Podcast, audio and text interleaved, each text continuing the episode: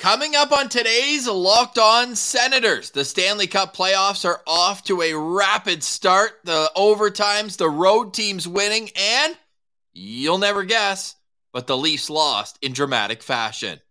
And we have a special guest on today's show. It's Brennan from Everyday Sens. He talks about how the season went for the Ottawa Senators, expectations for the offseason, and more.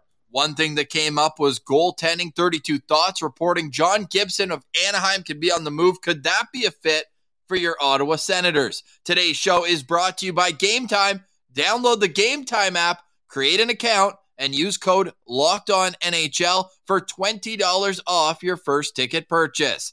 This is the Locked On Senators podcast. It's your team every day. Your Locked On Senators, your daily podcast on the Ottawa Senators. Part of the Locked On Podcast Network. Your team every day.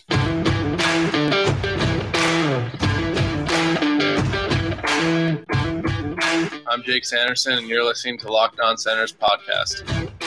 I'm Tim Stützle, and you're listening to the Locked On Senators podcast. Welcome inside episode 781 of the Locked On Senators podcast. I'm Ross Levitan on the outskirts of enemy territory in Winnipeg, Manitoba, alongside Brandon Piller up in the Blue Mountains. Please like and subscribe to Locked On Senators wherever you download your podcast and leave a comment below. Today's comment we want to know what is the most surprising first game series? Who won that was most surprising for you? And who do you think now could win a series maybe you weren't so sure of before seeing the action on the ice. Today is Wednesday, April 19th, and Pilsy, happy 19th anniversary of the last Toronto Maple Leafs playoff series win. yeah, it's it's been a while, that's for sure, and it's looking like it might continue to be a while. Ross, I'm not sure. Uh, the Sens haven't been in the playoffs for a while, so maybe my memory's foggy. But is losing seven three in Game One a good thing? I don't think it's necessarily the best. No, uh, not ideal. Am I being too much of a hater at Sen Central?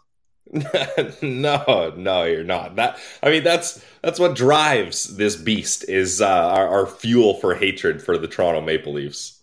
Go Bolts! I tweeted out the leaf pile, so innocent this time of year. Then a gift being electrocuted. Then yeah, you really did go for it this year. show me the leaf pile with a uh, follow up with a shot of just some amazing. You can feel, and as Marc Methot told us yesterday, go check out that episode if you haven't already. Not only, and I'm going to extend what Marc said. Not only do the players feel the 20 years of embarrassment, the fans, you can feel it in their face when they show them down in a single game. Like I tuned in just for fun. Shout out TSN 1050, our old stomping grounds, Pilsy. I tune in after every loss. I, am I'm, I'm locked on. Like I have to I have to hear what these guys are saying. Carlo's already thrown in the towel. Like they're they're already cowering. They were the favorites in the series. Yeah, that it, it's it's wild how this game went. They were down three nothing in the first period. It only took uh, a matter of moments for them to let the first goal in, and yeah, the leaf pile is looking a lot of soggy leaves down there. Some tears already happening. And I'm pretty sure, Ross, I saw a thing on CP24 uh, that they have a therapist on telling people how they can deal with playoff stress. So oh. that's where we're at here for your Toronto Maple Leafs. Uh, which one of these three tweets was uh, was the winner of the night? Was it uh, Chris Johnston tweeted saying the Leafs got booed off the ice after 20 minutes? I quote tweeted and said, "Why? What happened?" Then um, they came back. Credit to the Leafs. They scored two goals in a row. It was 3 mm-hmm. 2 all of a sudden. Yep. And then Brayden Point scored. So I said, no point in a Leafs comeback. Yeah, nice. And then uh, the third and final act was Michael Bunting is a complete liability and he has nobody but himself to blame. Uh, I mean, they're all three of them kind of go together into why this Leafs team probably will not be able to get it done here. Oh, honorable mention. Where's Matt Murray? yeah, yeah, we're all those Leafs fans that are uh, whooping it up that they won the Matt Murray trade. I love future considerations, uh, Ross. It, it's looked great in Ottawa. Future considerations. They couldn't even fill out their own building. They needed to enlist some Sens fans. As we got this great, this is just some absolute hater energy coming from from this this photo right here. My nephew, his good buddy, rocking the Sens jerseys at the game. You love to see it. He told me this morning Yeah. he didn't even get he didn't get snarky comments, nothing. They are so in their own head in Toronto. They don't have the energy to put down others, which I mean, when you're at a sporting event, that's what it's all about. So shout out to these absolute lunatics for rocking the uh, the black. It reminds me of Stewie Sabrin and his yep. fiance wearing the Sens jerseys during COVID to to Habs versus Leafs. So love the energy, love the vibes there, fellas, and uh, keep it rolling here for the next uh, what three more home games for them. If we're are we still giving them? Game, Uh, I don't know, Ross. we're not giving them game seven. I'm certainly not guaranteeing game seven. My God. All jokes aside, it was a fun game.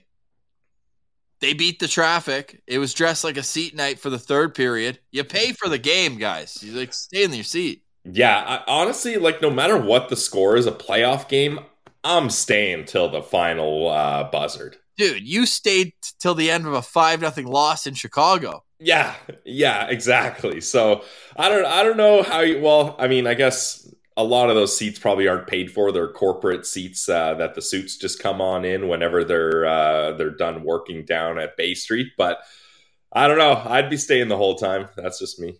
Yeah, me too. All right, let's turn our attention to. Uh, well, we're both on the Jets bandwagon. Obviously, Yes. I'd love the energy in the city. You got the future. We both have futures. We both have futures. So we're we're both. And I stuck my neck out, Ross. I got a lot of flack for posting my bracket with the Jets in the finals. So I'm I'm I'm high stepping a little this morning, Ross. go off, King. Jets win five one on the road. All the road teams won yesterday, but the Jets five one. Let's roll. And uh, Ross, that's arguably one of the hardest road buildings to win in, especially in the playoffs. Like, there's if there's one thing it's Golden Knights fans know, which is crazy to say, it's playoffs. They know how to handle the playoffs and they know how to get it going. And the Winnipeg Jets just came in there. They played great defensively. I've been saying it over and over. Connor Hellebuyck will be the X factor for this team in this long playoff run that they're about to embark on, Ross, because he makes it look so easy. The Jets, or uh, sorry, the Knights didn't even get that many chances, but any chances they did get, it was it was very easy for Hellebuyck to come up with the save. At least it seemed that way. So huge five one win for our Jets, and that's without Nikolai Ehlers in the lineup. Yes, and we'll see whether he plays game two. We'll see whether Morgan Barron plays game two. 75 stitches to repair his face after going head first. And there were like three different scrums like that in front of the Vegas net in the first period. Yeah, This one, unfortunately, Brossoit's leg got lifted up and it was like face to skate blade. It was probably almost a good thing that it was a goalie skate because there's a bit less of a curve to it. So it's going to slice maybe a bit less. Maybe it hits more bluntly, but not that it didn't cut. Yeah, that was a scary moment, Ross. I was uh, kind of cringing and looking away for that one because not only does the skate hit his face, but he's being pushed into that skate or that skate. And I- I'm not saying that it's anything uh, malicious or any intent to injure. Not at all. It's just the way the play was happening. But whew, that's a scary one. And he's lucky that that was a couple inches away from his eye. Like that could have been a serious, serious injury. I mean, So not, I mean, 75 stitches to the friggin' face is pretty serious, but you could have been talking about life changing stuff there if it's a little over. Yeah, Halifax, Nova Scotia's finest there, Morgan Barron. Now, the Jets scored twice in 62 seconds. They gave up one in the last five minutes of the second period, but came out in the third. And Blake Wheeler, with uh, under four minutes into the period, gets uh, just a little backhander, probably one that Brossoit wants back. And then Yeah. my favorite move, one of my favorite moves, but you score an empty net goal on a team. Yeah. They put their goalie back in, and the same dude scores again. Adam Lowry could be an X factor in this series Big as time. well. Uh, before we move on, though, Ross, I thought that uh, is it the third line? I forget what line they're slotted as, but uh, Niederreiter, Namestnikov, and Wheeler. That was the best. That was the best line all night for me. I thought they were constantly creating energy and they played really well. So I'm going to be keeping an eye out for that line. Hashtag Sens abroad, buddy. Vlad Yeah. Namestnikov. Who would have had him centering a second line in the playoffs uh, Yeah. a few years later? Now, Mika Zibanejad was quiet. No points for him with the Rangers, but they didn't need him because Adam Fox had four assists, and the New York Rangers crossed the Hudson River and laid an absolute beating. they whacked them in New Jersey for a little uh, for a little Sopranos reference there, but Yeah. That was that was never close, and I'm convinced now that's going to be a sweep. The goaltending, there's just such a discrepancy between the two sides. Yeah, I mean, uh, Vanecek had a really good season. If you look at his numbers, uh, you think he'd, uh, you know, wouldn't be that much of a disappointment in the playoffs. But I'm not so much putting this on him as I'm highlighting how deep and how stacked this Rangers lineup is. Like I, I saw that Rangers lineup, Ross, and I tweeted the three fire emojis. Like that's the best roster in this playoffs. If if you're asking me, yeah, I would even put them as a better roster than the Bruins. Honestly, like it's insane what they've been able to do here, and I'm not gonna say it's uh, looking like a sweep there, but I'm feeling very confident in my Rangers Cup pick, in our Rangers Cup pick, I should say. Are you going to uh, are you going to say you're confident in a Seattle Kraken sweep? No, no, you will not see me uh, say that I'm confident in Seattle Kraken sweep. Although, you know what? We both kind of said, hey, they're going to get one win. It's going to be at home. It'll be a nice story. They get that win on the road. I think that's big momentum here. But this Colorado Avalanche team, I think uh, maybe it, it's better if the Kraken didn't win that first game because now the Avalanche team have a chip on their shoulder. They're going to come back pushing hard. So I still got the Avalanche winning this one, Ross. I forgot about the the underrated storyline of Philipp Grubauer against his former team. A little revenge Oh, game yeah. there for the former goalie of the Avalanche. He was great. Uh, 34 saves for Philipp Grubauer in game one for Seattle. So the road team wins all four games. Tonight, we've got another slate. It's it, there's there's no rest during the first round of the playoffs. We sleep in August, right? Because then we got the draft, we got free agency, all that great stuff. But tonight we've got the Islanders must win game for them on the road, or you're not in trouble till you lose at home. I mean, they're in my opinion, they're going to lose every game two one, and uh, they don't have much of a chance anyways. So d- it doesn't matter how things shake out here.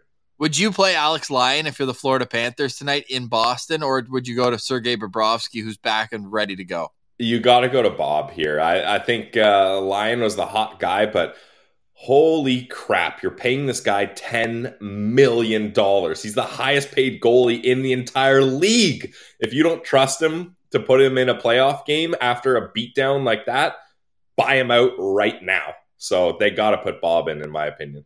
Those were the only two series where the home team won game one Carolina and Boston, the two highest seeds in the Eastern Conference out west. And these were phenomenal game ones. I'm, I'm excited to stay up and watch these tonight. Minnesota, Dallas.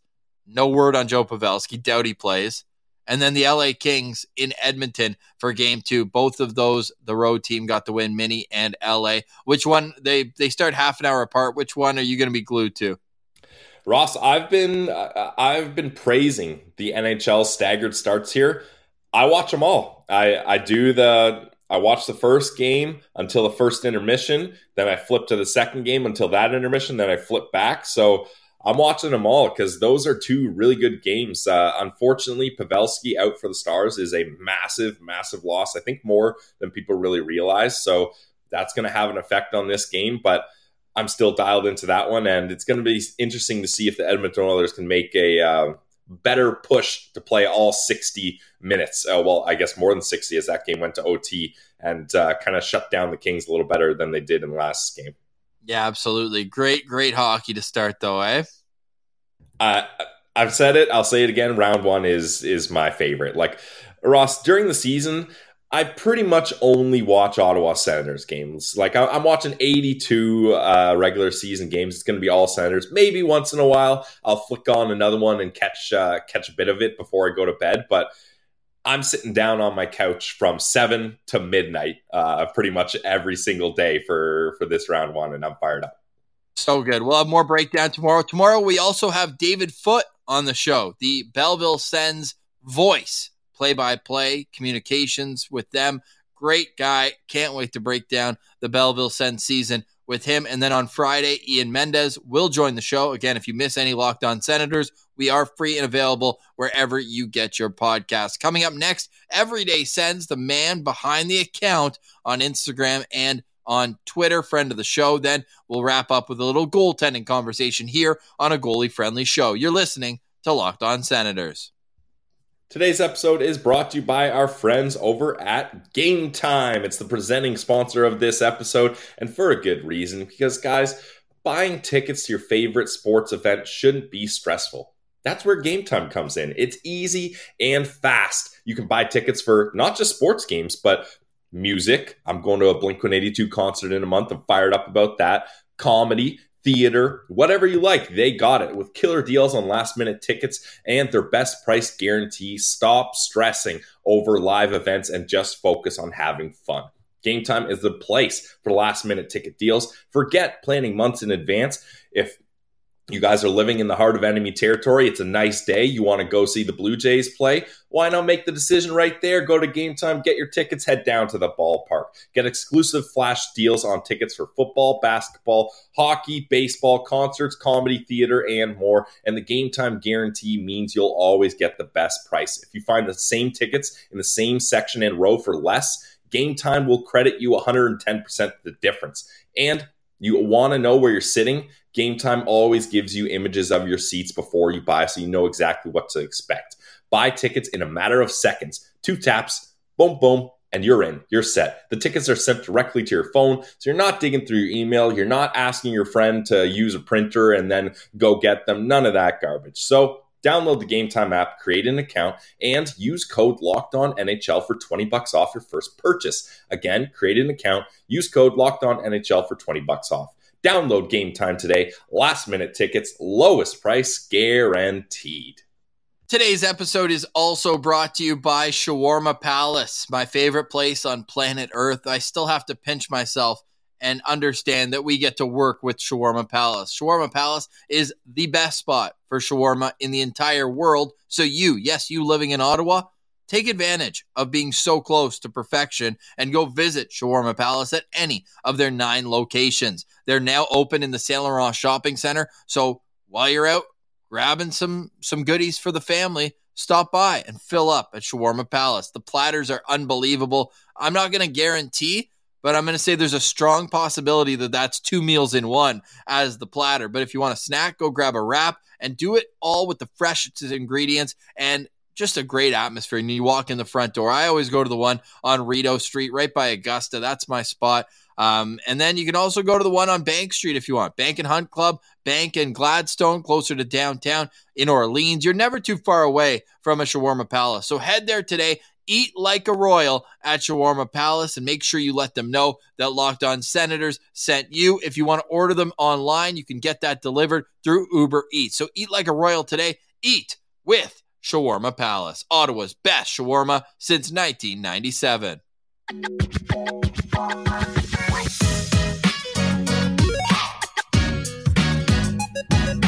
All right, let's get to today's interview with the man behind one of the most popular accounts on social media in the senator sphere. Here is Everyday Sens. All right, we now welcome a very good friend, special guest back to Locked On Senators. It's Brennan, and you know him online, the man behind Everyday Sens on Twitter and Everyday.Sens on Instagram. Brennan, welcome back to the show. How are you doing today, man? Doing well. Thanks for having me on. I'm excited to get going here. Oh, it's awesome, man. What uh, what a time of year with the playoffs going. Let's start there. We'll get into a lot of Senators. What's your Stanley Cup final pick? Ooh. Well, I know a lot of people are taking Edmonton. I don't love that. Uh, nice. I'm with you, know, you I haven't that, even. Brennan. I haven't even thought too much about it, honestly. Like the Sun season ended, and I'm here, just kind of tuning out, honestly. So not Edmonton, but uh, anybody else. not field. Toronto. Not Toronto. Taking All the right. field. Yeah. All right, I love it. I love it. Um, yeah, Ross and I are big on the Rangers. That's uh, both of our cup picks. I, I just don't see where there's a flaw in that roster. No, yeah, I'd probably go with the Rangers too. I like that roster a lot. You got Mika there too, so Yep. Which, which senator do you think in a in a vacuum, like take away what team they're playing on or whatever, that you'd get the most pride in seeing lift the cup? if I really want to piss people off right now, I'm going to say Filip Gustavsson. yeah, Sens fans will love that. Uh, that'll really put it to Pierre, unfortunately, but Oh, Yeah. man. Well, goaltending. Let's start there because obviously that was a, a big kind of part of the downfall to the Ottawa Senators this year. Blame injury, blame inconsistency. What is it for you um, that they should do with that position going forward? Because obviously that's one of the biggest storylines here coming in the summer. Yeah, that's a tough one. That's probably the toughest one because you know I love Mads Sogaard, and I, I like Anton Forsberg too. Like I wrote about it. I think he was one of the most underrated goalies in the league last year. Yep. And then this year he kind of took a step back, but he was still kind of a good one B option in net. I guess the question is just like, can you roll with a one B in a season where like it's playoffs or bust next year? You have to make the playoffs, and if Forsberg's not that guy, it's like, eh. And then Sogaard too, a lot of potential, but he's what 23 years old, 22 years old, inexperienced. So I would look on the market for like a Varlamov, a Frederik Andersen, but you, you can't afford to, to trade for like a $7 million goaltender either. So I'd look for a free agent. If not, roll with what you got, I guess. Yeah, that's the unfortunate thing is they're kind of in a weird spot here. They were hoping that Talbot would be that 1A that could bridge the gap between Forsberg and Sogaard being ready, but obviously that ship has sailed. So let's uh, let's get into a positive off the bat though, because uh, the goaltending that's going to sort itself out in the summer, I'm pretty sure. So I want to ask you, Ross and I went over this uh, in a postcast a little while ago, but what was your favorite moment from this season for the Ottawa Senators? Yeah, I've thought about this one quite a bit. There was a lot of moments. I think that was one of my takeaways this season was we were kind of spoiled with moments. Big time. Like there was just a lot of individual moments, even though the team did make the playoffs and stuff. It was still like a riches of moments. Um, if I was at the home opener, I'd probably say that because it looked just unbelievable. Even on TV, it looked just surreal to be there, but I It wasn't was. at that. Yeah. So I'm gonna actually go with Claude Giroux, the slap shot against San Jose. And not even Nice. just Giroux, but the penalty kill. Like I remember Hamonic blocking shots. It was like a two minutes of sustained pressure in Ottawa's zone on a four on three, maybe even a five on three. And it just ended so perfectly. Like everybody was in the comments, like, "Oh, Mott tripped their defenseman," and yada yada. I don't care. That was a moment that you just don't get back. That was awesome. Giroux with the the classic slapper, like that was definitely my moment. And also the tweet when I tweeted it out blew up and got like 110,000 views. So stuck with me. Hell yeah. And then after the game, Drew's like, they asked him why he did a slap shot. He's like, oh, I told Pinto I'd score on a slap shot. yeah. Oh my god, he's so slick. Like everything he says is so slick. He never misses. oh, so sick, man. So, hey, you mentioned uh, your clips and, and Everyday Sens, the easiest place if you're missing uh, the game. You just head on and, and you've got all the clips. Like, can you can you peel the curtain back for us a little bit on how you are so quick to turn those around and put them up? Yeah, a lot of people ask me that, and I'm like, I don't want to give my secrets away, and then everybody's gonna be doing it. No, Yeah, that's I'm fair. just kidding. No, no, no. Martian is uh, putting his ear close to the mic Yeah. here. no, I don't even think I'm that quick. There are people quicker than me. Pesky Sickos does it too. He often gets them up like True. ridiculously fast, and I don't understand how. But like even this season, I tried to take a step back because a lot of the time I'll be recording it and I'll miss the game because I'm just staring at what I'm doing, and I'm like, man, I'm not even watching the game now. Like, what's happening? So I try to stick to doing it on commercials now, but like Nice. it gets a lot of a lot of engagement. People love the clips, so I got to keep doing it. But yeah, Yeah. there's no real secrets. Just like just don't watch the game as much, I guess. well, we, we got to give uh, you thanks for getting that clip of us getting a shout out uh, from Abs on uh, one of the more recent games. So we appreciate you and uh, and your work there. Now you mentioned your biggest moment. What what was the biggest storyline of this season for you? Like if it all boils down to kind of one thing that kind of explains how this season went, what would that be for you? I want to say injuries, but I don't like to say injuries because it sounds like an excuse. So I'll say inconsistency. Yeah. Just like they went obviously that November stretch, and you felt like the season was done. They were last in the league at one point, like just terrible. It was pitiful. I was so upset. and then um, they worked their way back, and and after that Giroux and DeBrincat discussion with DJ Smith, they ended up going like 19, 12, and four, and finishing in the top half of the league after that. So. I mean, the second half was good. The first half was bad. And so I just go with inconsistency. And I mean, who knows where they would have been without injuries, too, though. yeah, the, it's unfortunate that injuries played such a big role in this because, like, at the end of the season, Ross, what, what did we have on our injury list? Nine guys, and like over, it was like twenty five million dollars worth of players. Like, it was insane. Yeah, I had to shorten the font. That's Yeah. when I knew it was bad because usually I, I keep it so that there's like pretty, pretty there, it's it's uh you know, there's a lot of room on there, and I still had to make it nice and uh, and small. But especially on the back end, eh, Brandon? It was how it was just like one after another. Like, was it the same game that Hamonic and uh, and Chychrun went down? If not, right at right after each other, and we knew Chabot was playing hurt. Ultimately, he couldn't go either. And, and is is that a concern for you too? Where it's just like for Chabot, I mean, we talked about how much of a workhorse he is, and they're trying to limit his minutes. But now this is three years in a row where he hasn't been able to finish the season due to injury. Yeah, it is a concern. I'd say it's more of a concern with Chychrun based on his past. With Chabot though, too, like it's only really been at the end a lot of the time. So it's like, are they just shutting him down because they haven't really been competing, right? Like if they were in a playoff race, same with Chychrun this year, would he have played potentially, right? Because there would have been something on the line. He said he was pretty much ready to come back. Exactly. Yeah. Like longer. Yeah, like if you add both those guys in, right, you're a totally different team. I think yeah, the back end. I think the goalie injuries were just the killer. Like when Forsberg went down with those knees, and then Talbot just all year was out. So um, that was the real killer. You felt like, oh man, like we need Kevin Mandolese and uh, Mads Sogaard and Levi Meriläinen just to step up and get us to the playoffs. Like, what are the odds of that? It's like one in a hundred. So Yeah. yeah, the injuries were probably the most unfortunate part of the season. And I mean, it started with Norris too, right? Like, Yeah. just having Norris would have been a, a totally different team. So people kind of undervalue that, I think. But um, I don't know. We talk about it a lot, and it's it's sort of an excuse, but uh, something you have to live with, I guess. You know what else we talk about a lot, Brennan, and uh, we've kind of been tiptoeing around this conversation. So I'm going to hit it head on with you, and, and I'm I'm excited to hear your takes on it. Is is the Alex DeBrincat storyline here? And and I mentioned, or you mentioned rather, with the injuries, like he didn't get to play with his top six centermen, and Pinto was probably put in an unfair spot for most of the season, his first full NHL year. But like the skill is clearly there with Alex DeBrincat. If you were in Pierre Dorion's shoes or the general manager going forward in the summer, how would you approach him and try to convince him that this is the place to be? Uh, I'd replace the coaching staff. no, straight up, like I don't know. If you read between the lines, is that not what it sounds like? It's just he didn't like the fit. Like he straight up didn't like the fit. I mean, how many times has he said like, "Yeah, I want to see how things play out this summer"? To me, that's just like I want to see if I've got a different different fit next year. So, um, DeBrincat though, he's such a hard one because yeah, he like he had a down year. I'll admit he had a down year. I'm just willing to pay him because like every other year's been so good. And even this year was almost a 70 point season, 30 goals, 70 point season. So like a down year, sure, but he's still a valuable player.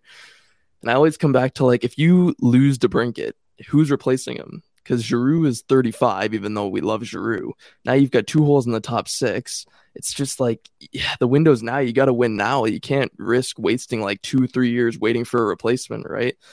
As for the money, I mean, people always talk about, well, he's not worth Tim or Brady's money, right? He's got to get less than that. And I agree. I do agree he's worth less. But like, if you have to pay him 8.5 million a year, which is more than Tim and Brady, like I'd pay him that if it means not losing him. I don't care about the the ego of like, oh, we're paying him more than Tim and Brady. Who cares? As long as you can fit everybody else under, which I went in and did a deep dive on it, you can, as long as they're like not signing ridiculous contracts elsewhere. Like, just sign him just sign him. Unless this guy's asking for $10 million or $11 million, I would sign him. Yeah, and that's the thing. You gave up. Uh, everyone kind of said it was a steal of a deal, but you still gave up a lot of assets to acquire him. So to have him only for this year and then the qualifying year, that hurts. That hurts for sure. So that's something that uh, this offseason, again, the goaltending and Alex Brinkett, those are the two offseason uh, topics that we're going to be talking about for weeks to come here. But let's get back to what happened this season. And I want to get your opinion on which player on this team you thought grew the most during the season. Okay, so I know everybody will think I'm going to say Erik Brännström because I tweet Yeah. about this guy like every day, and I can talk about him too if you want. But I'm actually going to say Tim Stützle, and that seems obvious, but this guy had a 17 goal, 32 point jump. He's a 21 year old, and he was supposed to be the second line center. Like he was supposed to be behind Norris, facing getting better matchups and like not having to worry so much about that. Instead, he's out here. He played what was so he averaged the most ice time among Ottawa forwards and then he he was more than a minute over the next forward at 5v5 so this guy was out there constantly like just playing against the opposition's best. I mean teams were matching up against him like with the goal of shutting down tim Stützle. And he still was producing at such a ridiculous rate. Like go to his game log and look at how consistent he was. It's disgusting. So uh, i'm going to go with tim just for the simple fact that that jump at 21 and in a role where he wasn't even expected to start facing like just a, a ton of challenges and obstacles, he still managed to produce like that. And Brady obviously helped him with that too. But even Brady's only 23 years old. So it's like these guys are so young and doing so much at that age. It's it's unbelievable. So follow up on that, going into training camp next season. I know we're kind of jumping back and forth, but it's that time of year where you look back, but also forward. They pretty much had Josh Norris and Brady Tkachuk tied at the hip over the first two seasons. I'm not sure if you, everyone knows, but they're best friends. um, but all jokes aside, like get, going into next season, like have, is it Brady Tkachuk, Tim Stützle tied at the hip now, or if you have a healthy Norris, do you keep that combo that's proven effective in the past together? Yeah, that's really hard because like last year, Tkachuk, Norris, and Batherson did really well, and Batherson obviously yep. took a step back this year. So you kind of want to find that chemistry again. So like I'd want to try that again. The other thing is going back to DeBrincat, like I need to see DeBrincat play with Stützle. I need it because I was so excited about this entering the year and they just didn't do it because he and Brady worked so well together, Tim and Brady, which is fair. But like if you want to get DeBrincat back on track, do you play him with Tim? I mean, who else is gonna be a Patrick Kane type to him, right? Like I I thought about this a lot. If you had DeBrincat in Tkachuk spot this season, all season, playing with Tim Stützle and Claude Giroux primarily, does he not put up around the same production as Tkachuk did? Like we're talking about around 10 more points, like 12, 13 more points, a few more goals. Well, maybe not as many goals, but close to it. It'd be close. It would be close. Um, so yeah, back to your question. I mean, I would probably like I'd, I'd be down to mix the lines up a little bit. I wouldn't necessarily tie Tkachuk and and Stützle at the hip. Um, I think you just need to find what works in that top six, and you got to do it quick too.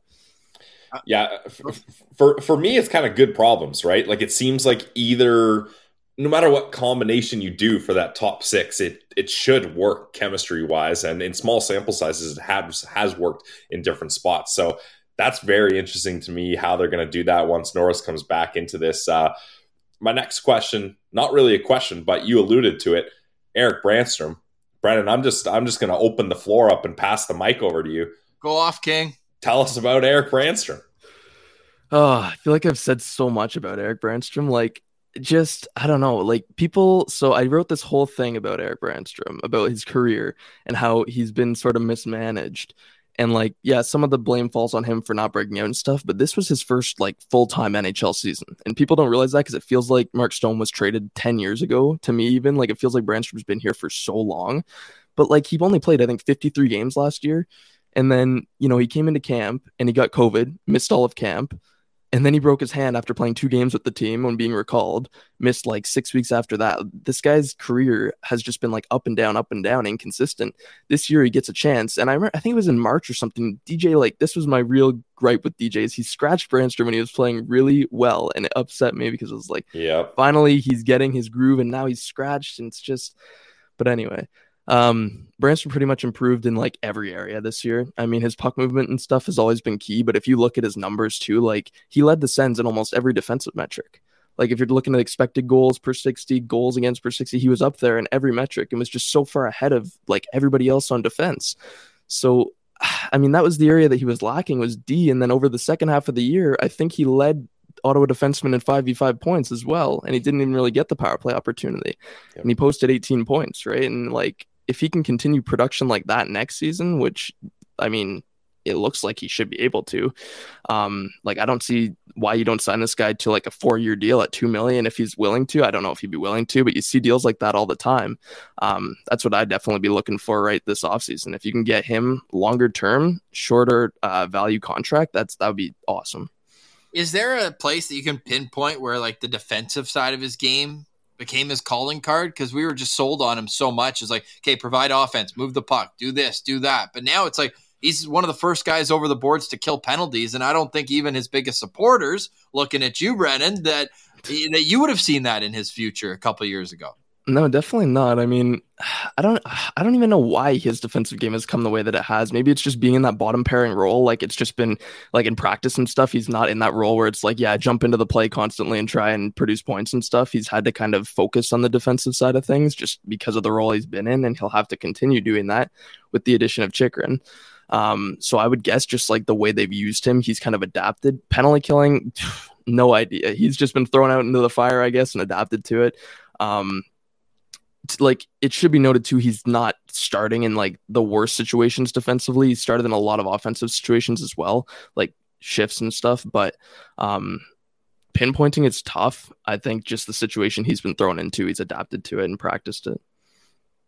Yeah, I think with Brännström too, he he kind of had to like when he was coming up, it was Brandy moves pucks. Look what he can do with the puck in Belleville. He's dominating on the power play in Belleville. But then he, like you mentioned, he wasn't getting those chances. He wasn't producing the points. So he had to kind of look in the mirror and be like, hey, I can't just be a puck moving defenseman. It's not working out for me in the NHL. I have to round my game out and become a better player defensively. And he put a lot of work into that and the results were there. So I'm really I, am a Brandy guy. I, I, think I have been since day one. I think uh, as a small young defenseman, it takes time to figure out your role and how to play in the NHL. So I'm willing to be patient with him, and I've seen what he can do now. So I'm excited for what Brännström has to come. And I'm with you. If they can lock him up to a longer term deal and kind of take advantage of a, a, lower AAV, especially with how close they are to the cap here, that could be huge for them. Now, final question for me, Brendan, and uh, thanks for joining us. We always love having your input on the show. Is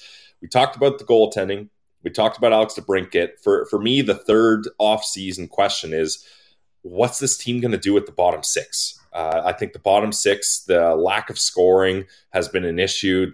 They haven't really been able to find guys that really fit in full time. DJ's done a lot of moving around there. What do you think this team's going to do with the bottom six in the offseason?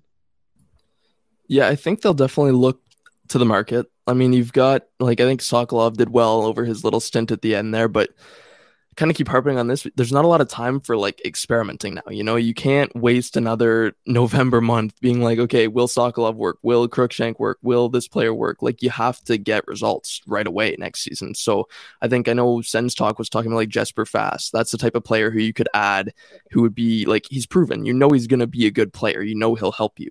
So if you can find players like that, I think they'll definitely look that way to the market. Um, I mean, you also have Ridley Greig, who I think should be in a full time role. I think he is ready. Like, that's not even an experiment to me. That's like he's a quality third line player right now.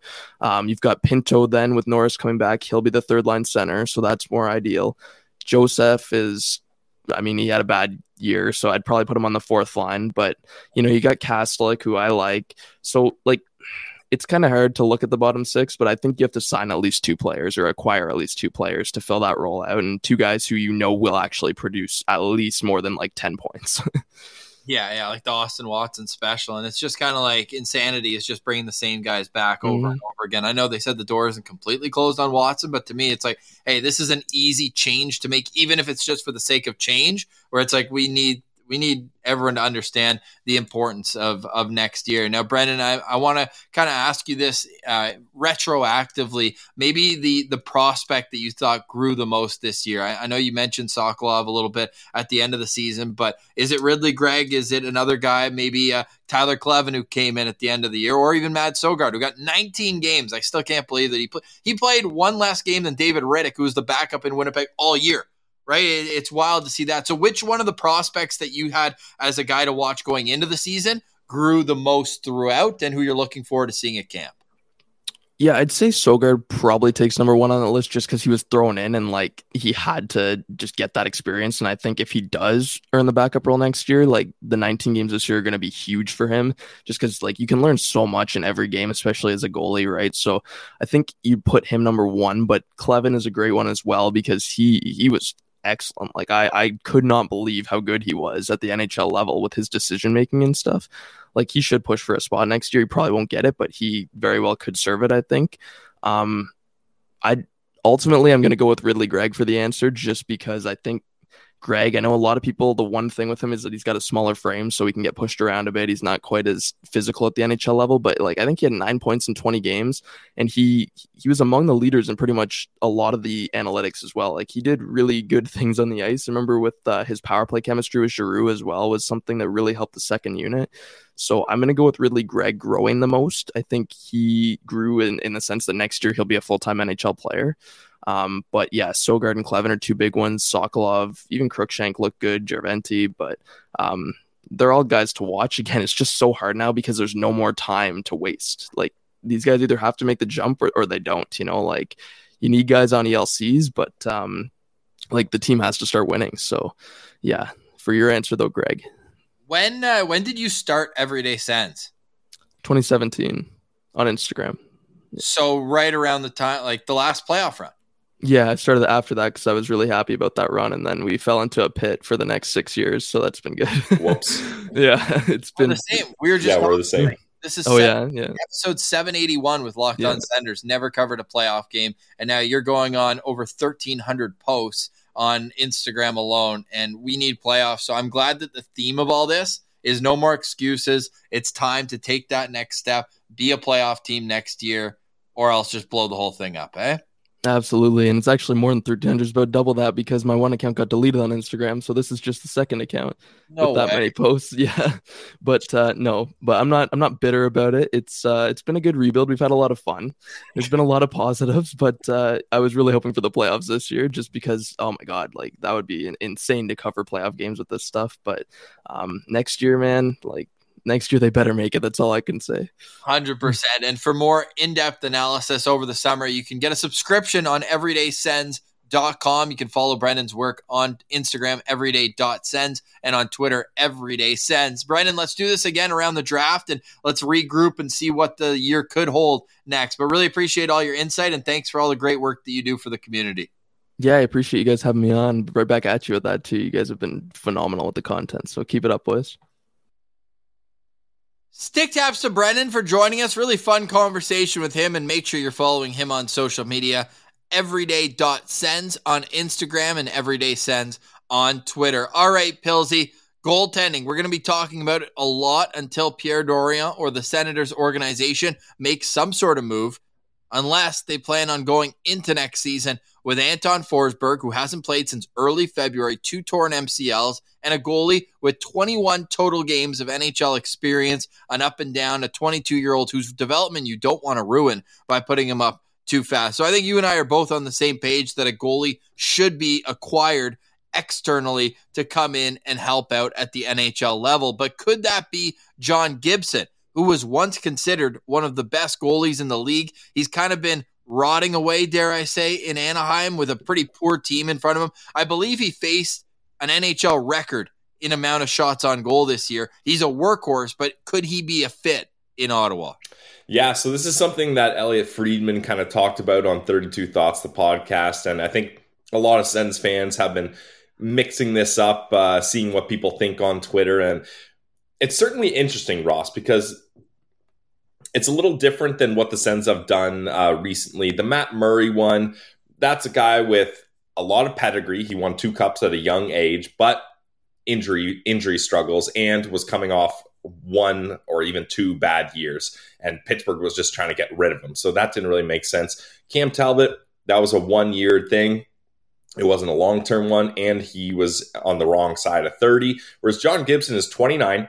He's got a contract for the next four years. He's proven that he can dominate in the playoffs. But his last, I'm looking at it here, and you mentioned he's been rotting away in Anaheim, but his last even like five seasons have not been very good. Mind you, that's a bad team.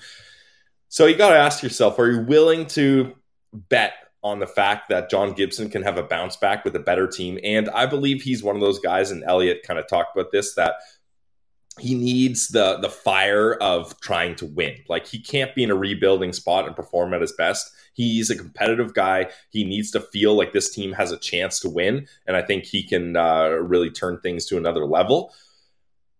For me, though, it's a no, just because that six point four million, unless Anaheim's going to retain some salary, which on a four four years left, I doubt is going to happen or you're going to have to pay a lot more. I don't think it's going to work. And it's important to note, I'm not sure where Gibson stands on this, but he does have a 10 team no trade list, uh, no movement clause. So not sure if Ottawa would be on that list or not. And he lives in Newport Beach, right? California, where it's 75 and sunny every day. Yeah, well, I mean, if you look at uh, uh, Sean Simpson's uh, Twitter, uh, sometimes you can get uh, pictures of the Ottawa River that look like Newport Beach, right? Well, if you're watching on YouTube and like, what are all these numbers? This is uh, most saves since 2017 18. So basically, Wow. when Sens rebuild started, Look who's at the top. look at Hellebuyck, though. a thousand more saves than uh, than John This is what I've been saying. It's what I've been saying. But uh, you look at the company he keeps. Obviously, he's a guy who, who plays a lot. With it goes Hellebuyck one, Vasilevskiy two, Gibson three, Markstrom four, Bobrovsky five, Freddie Lily, oh, uh, Freddie Andersen um, in number six position here. But so he's a guy who, even though he's, I think he's 29 right now, like he's, He's 29. just kind of entering his prime. He's also a guy who's faced way more rubber than a lot of goalies at his age. So uh, to, to me, it's it's a no. Also, I don't want to get my hopes up if it were to happen because he ain't coming to Ottawa. Like this is the guy who I believe he's from Pittsburgh.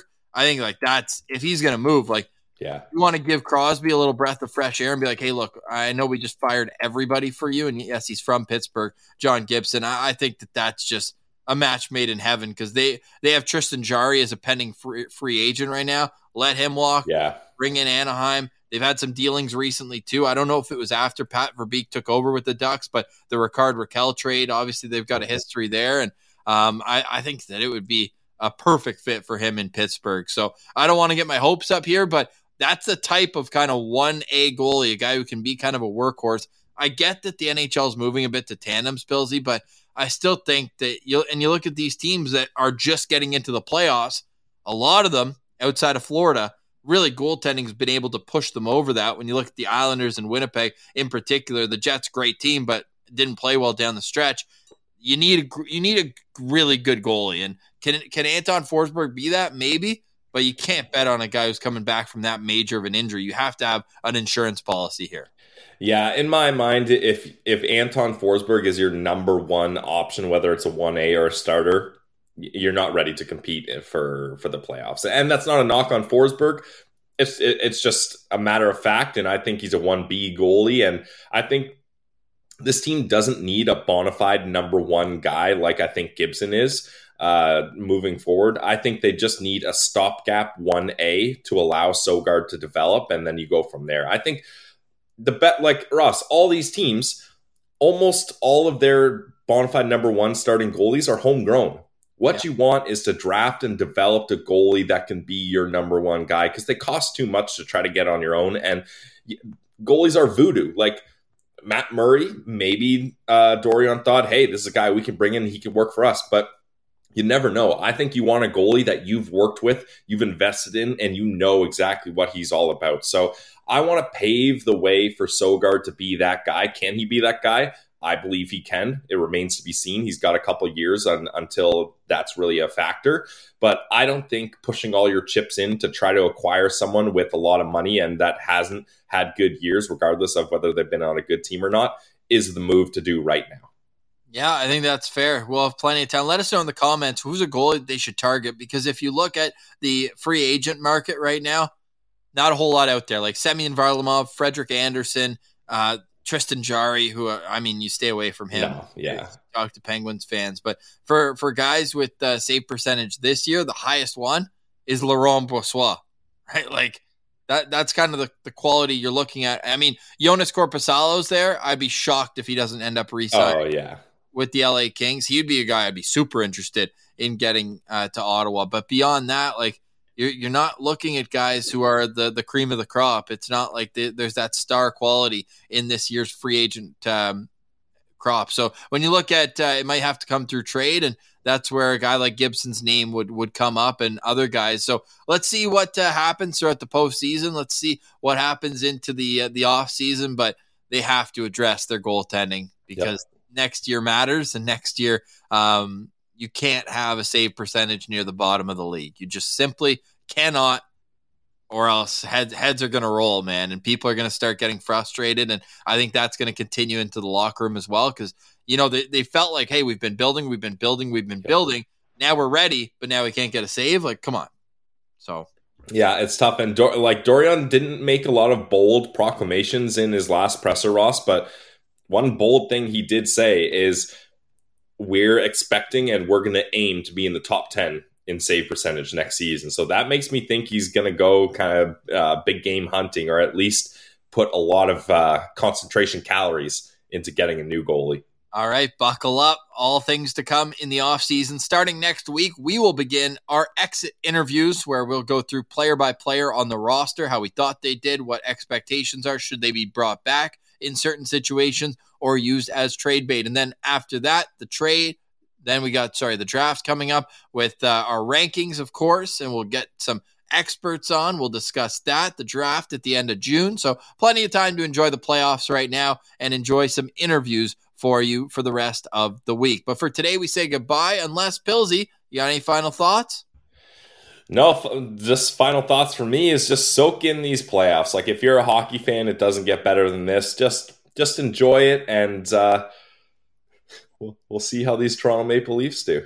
All right, so I'm not being too much of a hater. No, no well, I mean, I think a Leafs fan would uh, have a different argument, but uh, yeah. it's it, it's fun. It's the playoffs. Yeah, I love yeah. when the responses that I'll often get is like, "Where's your team?" When I was like, "Where's Matt Murray?" He's like, "Maybe the Canadian Tire." Somebody said maybe the Canadian Tire Center parking lot because there's lots of space there. okay, dude. Um, I, I I'll re- I'll reiterate this in case somebody is is following along at Sen Central and they're like like this this one guy who follows us is a huge Leaf fan and he just chirps us every time I tweet. It's like he's following us just to chirp. But just remember, that's what we're doing too. So when you yeah. come to our account and chirp us for time at the Leafs, you by association are fueling me to do it more and more. So keep it coming. This is what it's about being a sports fan. Yeah. As fun it is to cheer on your own team, I was like literally nervous before last night's game. I am like full on lightning bandwagon, round one. Yeah, FanDuel helps as well. But like cheering against teams, like that's the beauty of sport. Yeah, that's what it's all about. Or maybe I'm just a hater. it is what it is. But for today, we say goodbye. I hope you enjoyed our chat with Brennan. Go follow him, Everyday Sens. For Brandon Piller, I'm Ross Levitan. This has been the Locked On Senators podcast, your team every day.